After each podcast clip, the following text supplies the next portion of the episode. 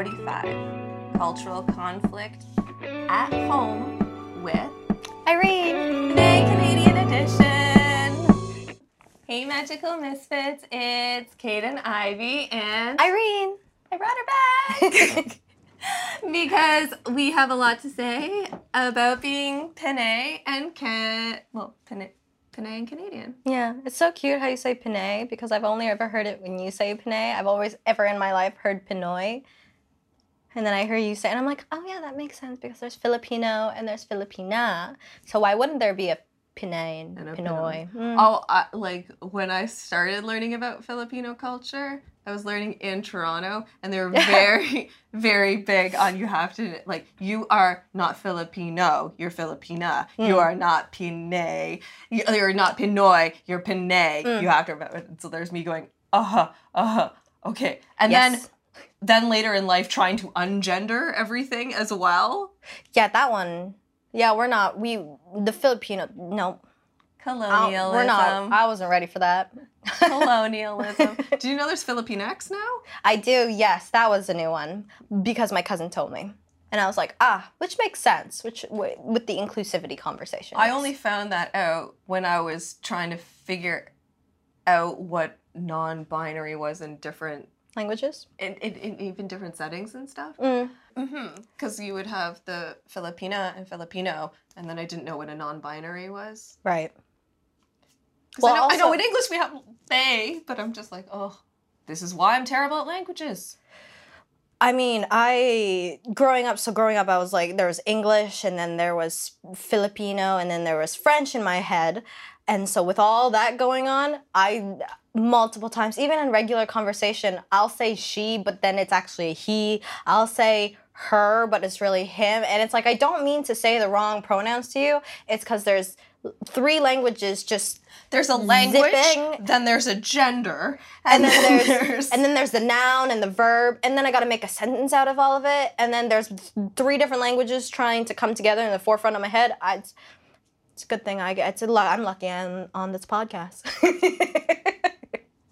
See, I don't even have anywhere near that many languages going on. I struggle enough with English. no I speak sarcasm fluently, and that's about it. oh that is a true skill that's all that's all no that is a true skill But I know, especially, especially in like the Filipino Filipina community, Mhm. the prejudices that we face within ourselves, as Very high. well as the ones from society at large, and then us being in diaspora, we also face are very much. the other side of that, Yeah. which can be within our own community slash families. yes it's a lot. it's quite it's quite a jumble. So let's let's unpack. So the first one, like here, so just in our own community where we're currently at, I didn't really see or realize a difference because growing up.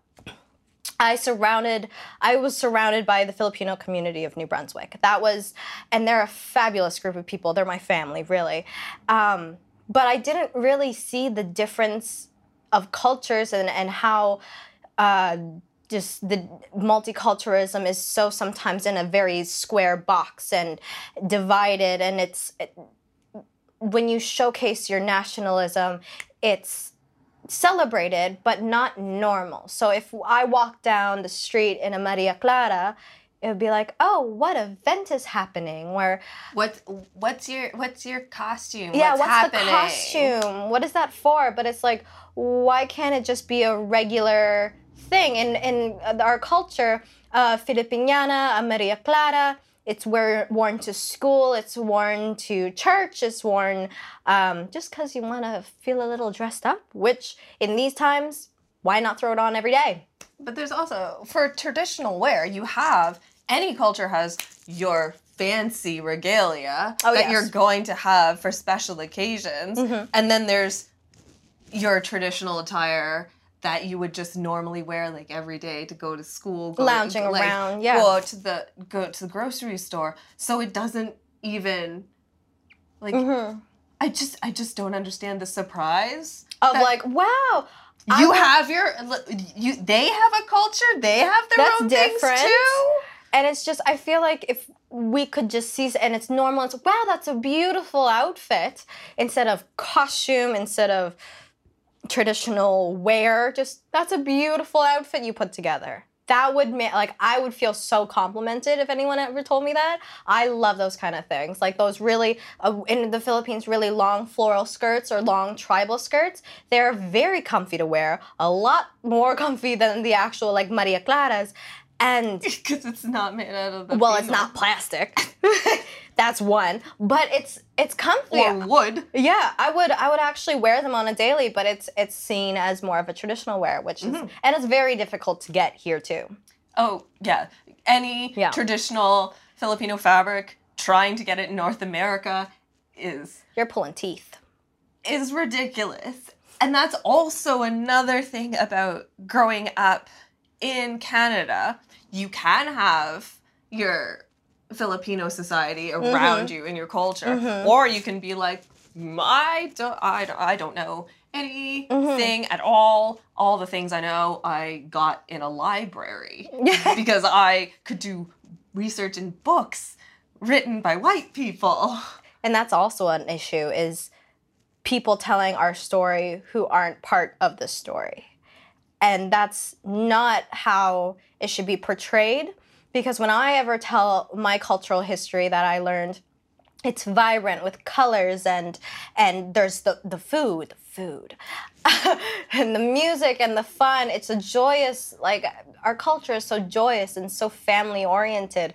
But then when you read about it it's always about the children on the streets the malnourished It's poverty porn. it's yeah it's um, they can't afford this or there's flooding and tornadoes but it's like you're missing the beauty in where we actually come from and that's something that i think more people need to know Yeah, you can recognize that your country has a host of socioeconomical as well as environmental issues. Because, Mm-hmm. yes, there's going to be a flood. There's one every year. there's one every year it's or a tornado It's an island.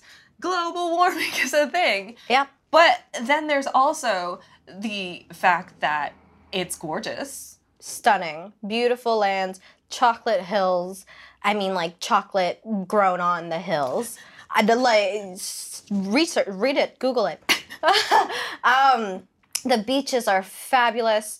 It's just an beautiful oasis of opportunity that nobody really sees it and when someone goes to one location they're like oh i've been to the philippines no sweetheart we are over made a of thousand islands. Yes, we are. Have, we have thousands of islands, and I bet you you probably couldn't even remember the island that you did go to. the geography of Canada. Mm-hmm. You can't say, oh, Nunavut, exactly like Victoria. Wow, I know It, it would be Nova this- Scotia, just like Alberta. So many people is probably angry in that one comment right there. Exactly. So you're gonna get the exact same thing if you generalize an entire island, Mm-hmm. An entire island. of islands. And like like if it just Mindanao, Quezon City, Manila. There are three of really and Ilocos, very common places that people go to. They're like, oh, I gone here, I gone there.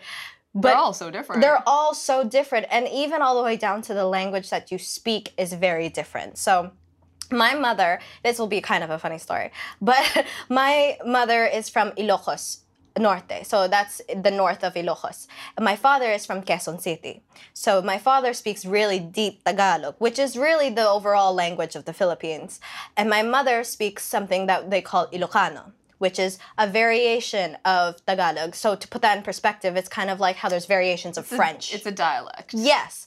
Um, so uh, in my life, from when I was seven to like first year university, I learned Tagalog. Learned it frequently, can write it, blah blah blah. I go to the Philippines with my family, with my mother, to see my mother's family, and they only chose to speak fluent Ilocano.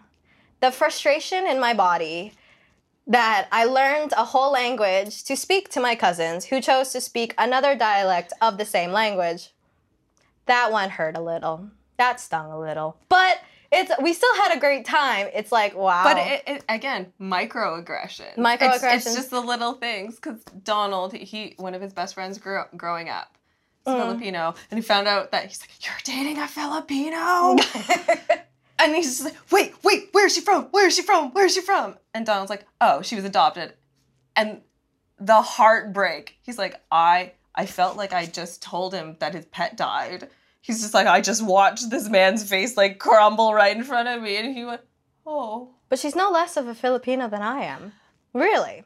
But it's just very strange to see that perspective. Yes, that Because- association. because there are there are still even when I was trying to learn in Toronto, you the generation and the the the sense of pride it's different Mhm, for the yeah. different generations because the the older generation with your older like lolos and lolas a lot of them they're like clinging they either cling to pride like you Mhm. are filipino or they want nothing to do with it they Yeah. cannot speak the language you will not speak the language around them they have It's everything very is one english Yeah.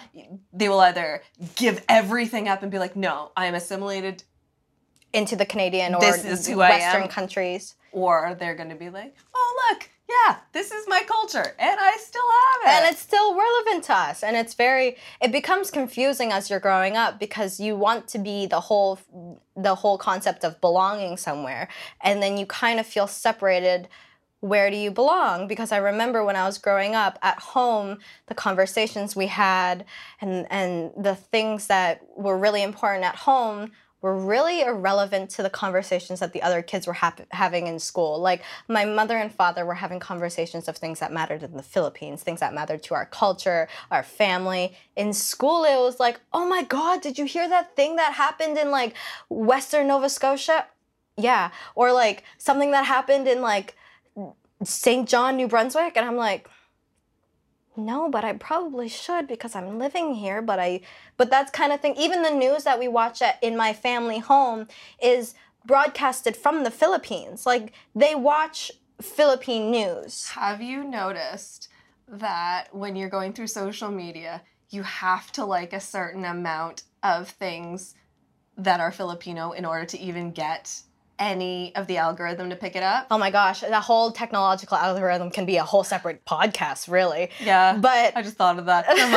We'll get back to that. we'll get back to that one. But you don't really see your culture unless you search for it. and you have to fight to fight search to for see it. it. And that's really the base of that whole podcast that we could say is you have to search for your culture and you have to really in when you're in a western community, you have to search for it. You have to want to understand You the depths of your want culture. It. Yeah. You have to fight for it, whether it is outside in the world, whether it's for people who Surround are in your yourself with. community, and it could Yeah. be your own family. It's a part of us. Mhm. It's that belonging. That we haven't that is confusing to see when you're in when you're exposed to two different ways. You've never, you haven't seen that belonging. You know the concept of it. Mhm. and it's just it, i find that a lot of people either are of mixed heritage or Mhm. have their canadian heritage and their other heritage aside Yeah. that really uncomfortable kind of balancing Yeah. act to find out who they are but it's it boils down to it's a fight It really is. You have to work for it. And when I was growing up, it was it was strange because I didn't really have to. Like it was always just my Philippine culture. Even on Canada Day in with the Filipino community, we would dance our heritage dances. And that was my Canada Day was just celebrating my own culture and being proud that I live in this beautiful country and can still be me. And then moving and becoming my own person, I'm like, okay, now I have to continue this journey of having my heritage, but without that extra support, and now I got to do extra work to do it. And that that's also a whole segment of adulting. But it's definitely when you're not surrounding yourself with a good support group, it's a harder battle to find. Definitely. and that is the tea thanks irene No problem.